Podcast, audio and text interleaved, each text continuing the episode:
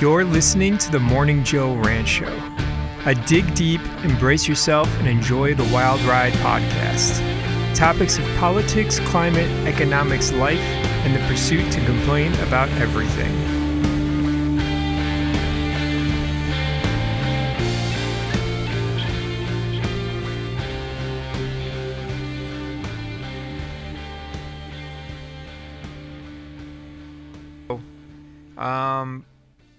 Going to get right into it. So, the topics for today are going to be the climate real estate bubble. Is the U.S. on the verge of another financial crisis? Uh, this is a Time.com article. I thought it was pretty interesting just because um, with the climate crisis happening, like a lot of people aren't realizing with real estate market that that's going to affect it. Um, and there's really kind of telling things in this article that were like, whoa, I actually never really thought of it like that. So I just kind of want to sum up a little bit of it. Um, we just had two mass shootings again. So I wanted to give some stats on America's tally for mass shootings because we seem to be in this predicament.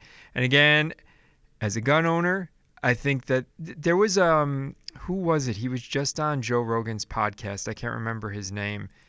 Um and he's a really smart dude, but he was arguing it was again like as a gun owner was basically saying he I don't want to sum up okay. Uh I think it Colion Noir Noir tackles misconception about um this was the about gun violence. And he had some valid points, but at the same aspect of it, it became political again. And it's like he didn't have to make it political. I'm not saying what he said was incorrect on certain aspects of it, but some of it was like like there is reasons that like it was never it's still the underlying reasons of what the whole gun activist type things stating. And as a gun owner, I'm a legal gun owner, it's like I just get tired of hearing like you don't need a fucking assault rifle. I'm sorry, you don't. You really fucking don't. I mean anyway.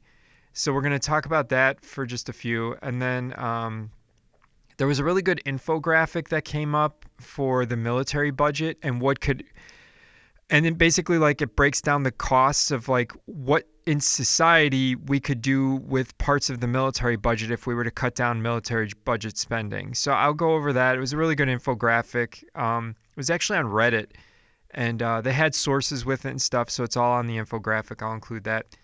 Um, and the last thing i want to touch on i've talked about this a few times on here but um, Robin Wright spoke at a Rockefeller Foundation back in 2016, and she stated that House of Cards was very accurate to actual politics. And I'm going to touch base on that because nobody really ever believes me when I say that shit. And I'm like, okay, well, she talked to a few people in political. I mean, again, when we go over the story, you guys can take it with a grain of salt if you want. But for me, it's like, I don't think you need. I think we all kind of know this is the shit. But anyway, I'm going to bring up that story. Um, and last thing I want to touch base on, I get people asking me like, your sources don't work. Well, if you're on Spotify, Spotify doesn't allow you to like link in there. But if you go to my main anchor page, you can get all the fucking source links. They're all in there. So you might just have to go to Anchor, the the main host of my podcast or whatever. So I get people saying that it's like, okay, the sources are in there. You just have to go and there's a link to the anchor to my anchor site through Spotify. It's okay. You just have to go a little further deeper to get the sources if that's what you're looking for. Okay, let's get started. So, the climate real estate bubble is the US on the verge of another financial crisis. Um let me get the article. Okay. I'm going to read a little bit and there was some really good um points so just to start off, uh, 1171 Shoreham looks much like it did when Anna Zimmerman lived there. Uh, modest but presentable, a good starter home for Zimmerman and her husband when they bought in 2005. For a while, it provided the ide- the idyllic existence in suburban Charleston, South Carolina, a community of friendly neighbors for their young child, a quaint backyard, and even space for Zimmerman's mother-in-law. Then in 2015, the first flood hit taking most of their property with it after a heavy rain. This came as a shock. No flood risk had been disclosed when Zimmerman bought the house. But determined to turn lemons into lemonade, she used the insurance money to fix it up just as she liked. I would have been happy living in this house into retirement, she says now, looking up at it across the street. Then came Hurricane Irma in 2017. Water inundated the house, destroying virtually everything up to the waist. Uh, the insurance adjuster declared the home a total loss, and Zimmerman was left with two options use the insurance payout and a considerable, um, considerable amount of her own money to rebuild, or collect the cash and sell the house to anyone of a bevy of real estate investors eager to flip it. Um, Zimmerman couldn't fathom rebuilding when she knew the home would flood again, and selling it to a flipper felt wrong because eventually it would just end up in the hands of another unsuspecting buyer enticed by a newly refurbished home. So she began a long process of trying to unload the property in a manner that she considered ethical. She unsuccessfully pursued a government program that buys out homes prone to flooding and even explored raising the home herself, but abandoned the idea when she realized she would have to settle the mortgage, take out a loan, to tear down the house and still pay taxes for the vacant land. Defeated, she let it go into foreclosure. Um, let me go further on with this article. I think this is really important to talk about. Um, so, how much is Zimmerman's old house worth? Fannie Mae listed it for 210,000 before reducing it to 199,000, and Zillow said it's worth up to 221,000. A comparable sized house sized home across the street sold for 231,000 last year and others on the street have sold for more in recent years. But at the same time the house next door was recently bought by the city and raised because of flood risk. These may sound like um, concerns specific to Shoreham Road and Charleston, but they actually reflect the types of questions homeowners around the U.S. may soon be asking. Millions of American homes are vulnerable to flooding, wildfire, wild, wildfires, and storms and they will only become more exposed as the effects of climate change worsen. There's no universally agreed upon estimate for the total value of real estate at stake, but experts agree the number is enormous. Um, so, First Street Foundation, a nonprofit research group that studied flood risk, estimates that flooding alone already results in 20 billion in property loss annually, and that this figure will grow more than 30 billion dollars in in 30 years we kind of touched base on that the last podcast. Um, uh, increasingly, experts see, experts see a collective threat to the U.S. economy as the risk of owning a home in places affected by climate change stack up. Economists and poly- policymakers say climate induced uh, flight from threatened areas could shock the U.S. economy and home prices plummet, lending dries up, and local tax base diminishes in hard hit regions. The degree, the degree of capital relocation and the speed of that is going to be larger and happen more quickly than most market participants expect. Brian Deese, President Joe Biden's chief economic advisor, told Time last year when he was the head of sustainable investing at BlackRock. Zimmerman calls herself the canary in the coal mine. She may be the, one of the first, but if the U.S. doesn't heed her warning, she won't be the last. That's so fucking true. Um, Oh, here, just real quick too. Just gonna finish this up. Zimmerman has Zimmerman was honest from the beginning. She told him um, the first uh, she was reaching out to a real estate investor basically, and she told Zimmerman was honest from the beginning. She told him that it was flooded multiple times. Cited an estimate from a structural engineer that it would cost 180,000 to elevate, and said that a lawyer had advised her that selling would expose her to legal liability. Someone is going to get stuck with a serious lemon. She texted back. Um, I'm still interested, he replied. Eventually, despite never meeting in person, he sent her a written offer and a contract. Uh, Herring wasn't the only one, but he was the one most aggressive. In 90 pages of text messages and emails shared with Time, Zimmerman batted back attempts to buy her home from close to a dozen flippers. Um, it's just crazy to think that uh, climate change is going to cause this. This is where the mass refugees come in, just not, not even in foreign countries, just in the United States. Um, uh, look at Florida. Florida is going to be underwater within the next decade. And there was a that was a, there was an article a couple podcasts ago I did that talked about how um, they're going to pump out water from the rich areas. That's what they're so concerned with, and they're just going to pump them into the poor ones And I mean, it makes, I'm not saying it makes sense as in that's right. I'm saying it makes sense that money in America buys people, you know, it's the way it is. And it sucks and it's bullshit. Um, but it doesn't really matter because water eventually, uh, you know, with all the climate change happening, global warming, all that shit, it's like eventually it's all going to go underwater on the coastlines. I mean, it's going to happen. There's nothing anybody can do about it. You could try pumping fucking water out from the coastlines. It's never, it's never going to change. Water's just going to keep coming in. And eventually, you're sh- in America, especially with infrastructure, which we've talked about on this podcast. Like, Look at Texas. Their infrastructure was so fucking bad. I mean, all in America, our infrastructure is terrible. But this just kind of goes in hand in hand with climate change and what are we spending our fucking taxpayer money on? It's not on the right stuff. Um, so anyway, this is a really good article. I'll leave it in the source. Um, I'll leave it in the source for or source in the in the show notes for you guys. So the next topic I really want to touch base on is America's tally for mass shootings. Um, there was uh, major mass shootings and This was from April 19th on Reuters. Major mass shootings in the United States. Um, Austin, April 18th, 2021. A gunman opened fire at an apartment complex, killing two women and a man. Police are, sh- are hunting for the suspect, a former detective for the Travis County Sheriff's Office. Texas, April 8th, 2021. A gunman opened fire at the cabinet making plant in Texas where he worked, killing one person and wounding six others before he was taken into custody. California, March 31st, 2021. Four people were killed, one of them a child, in a shooting at an office building in suburban Los Angeles before the suspect, wounded in an exchange of gunfire with police, was taken into custody. Uh, Colorado, March 22nd. This one was one of the biggest ones so far in 2021. Uh, uh, this one and one one other one I'm going to talk about. A shooting at a supermarket in Boulder, Colorado, left 10 people dead, one injured, including a police officer. Atlanta, March 16th, 2021. Eight people, including six women of Asian descent, were shot dead in a string of attacks at a day spa, at day spas in and around Atlanta, and a man suspected of carrying out the shootings was arrested in southern Georgia. Greenville, Greenville, July 5th, 2020. This was from last year, so this isn't in the current stats, but I think this is important. 10 people were shot in Greenville, South Carolina nightclub in an outburst suspected gang related violence that killed two people, critically injured two others, police said. So, why did I want to bring this up?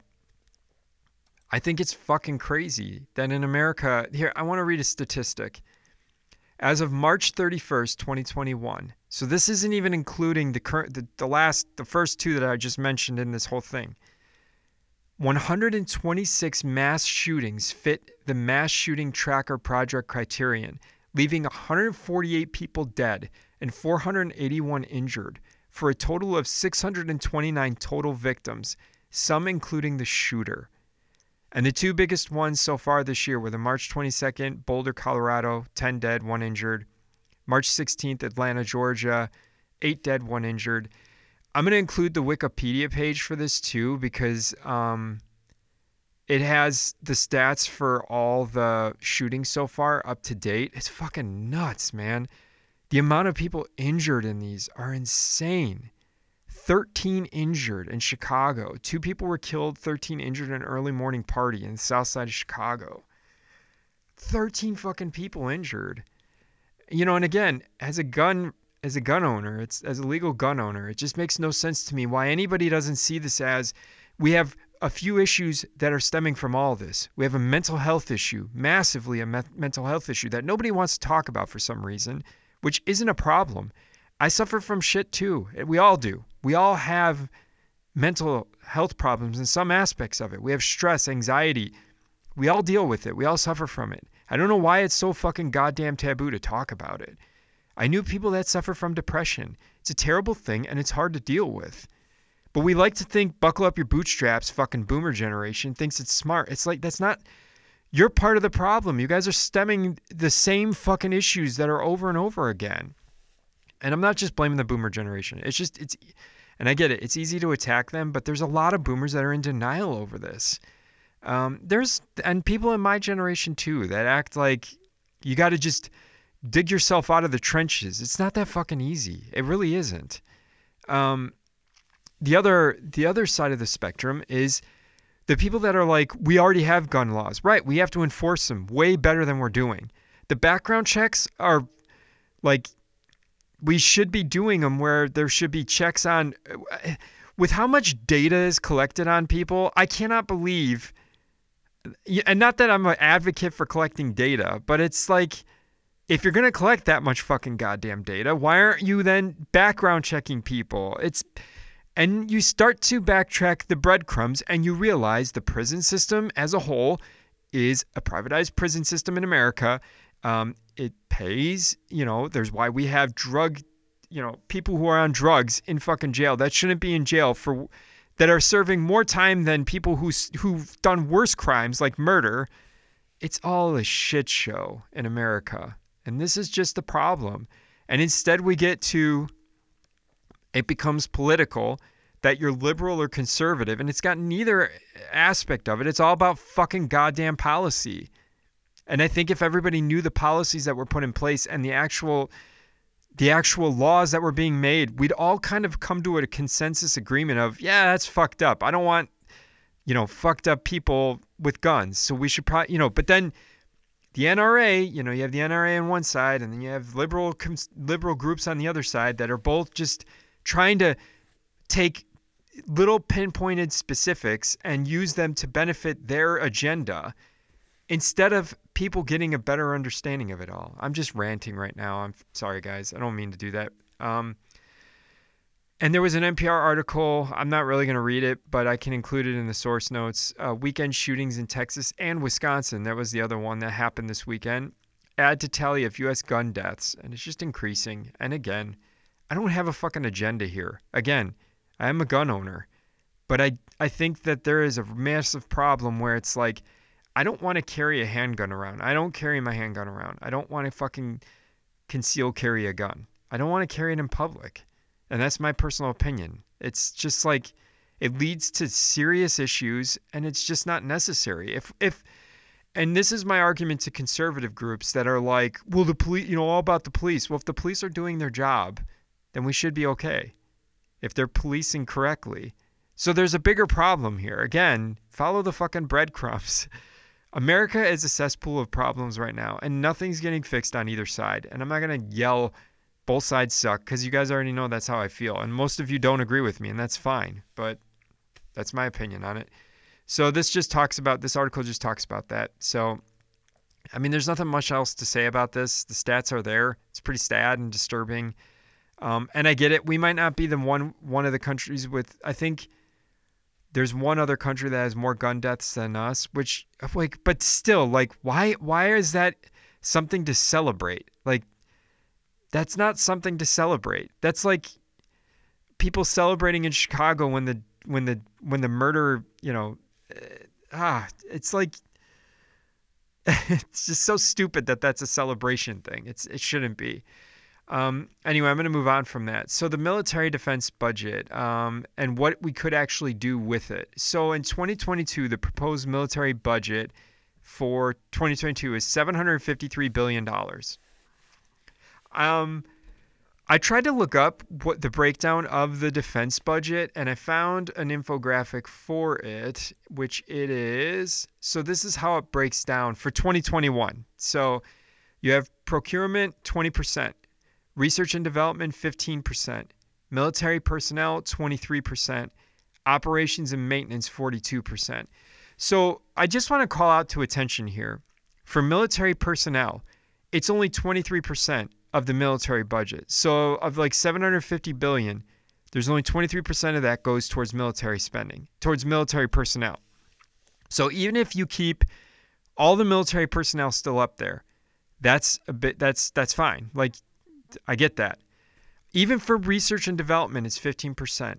My biggest fucking problem is operations and maintenance. And I've talked about this before, where it's like the big war machine 42%. So you're talking, that's just shy of half of it. So half of 750 billion, you're probably looking at um, uh, 350 billion. So let's say, let's just do a rough estimate of 42%. Let's say maybe about like 280 billion.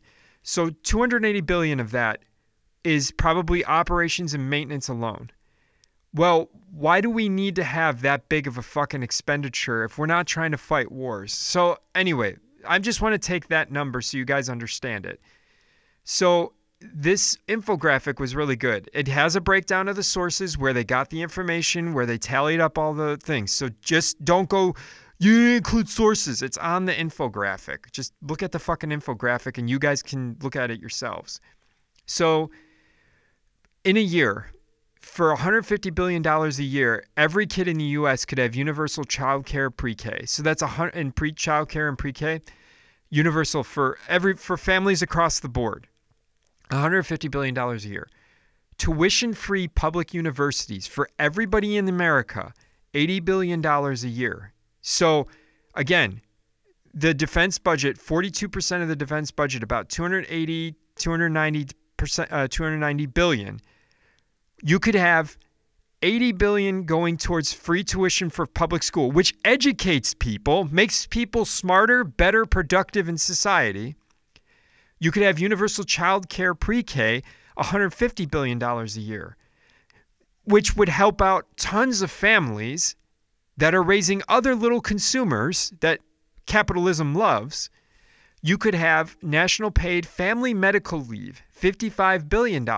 So you could have both national paid family medical leave for 55 billion and tuition tuition free public universities. Now, the reason I'm saying this is do I believe that we should be spending this kind of fucking money? No. I don't believe we should be spending it on military defense budget.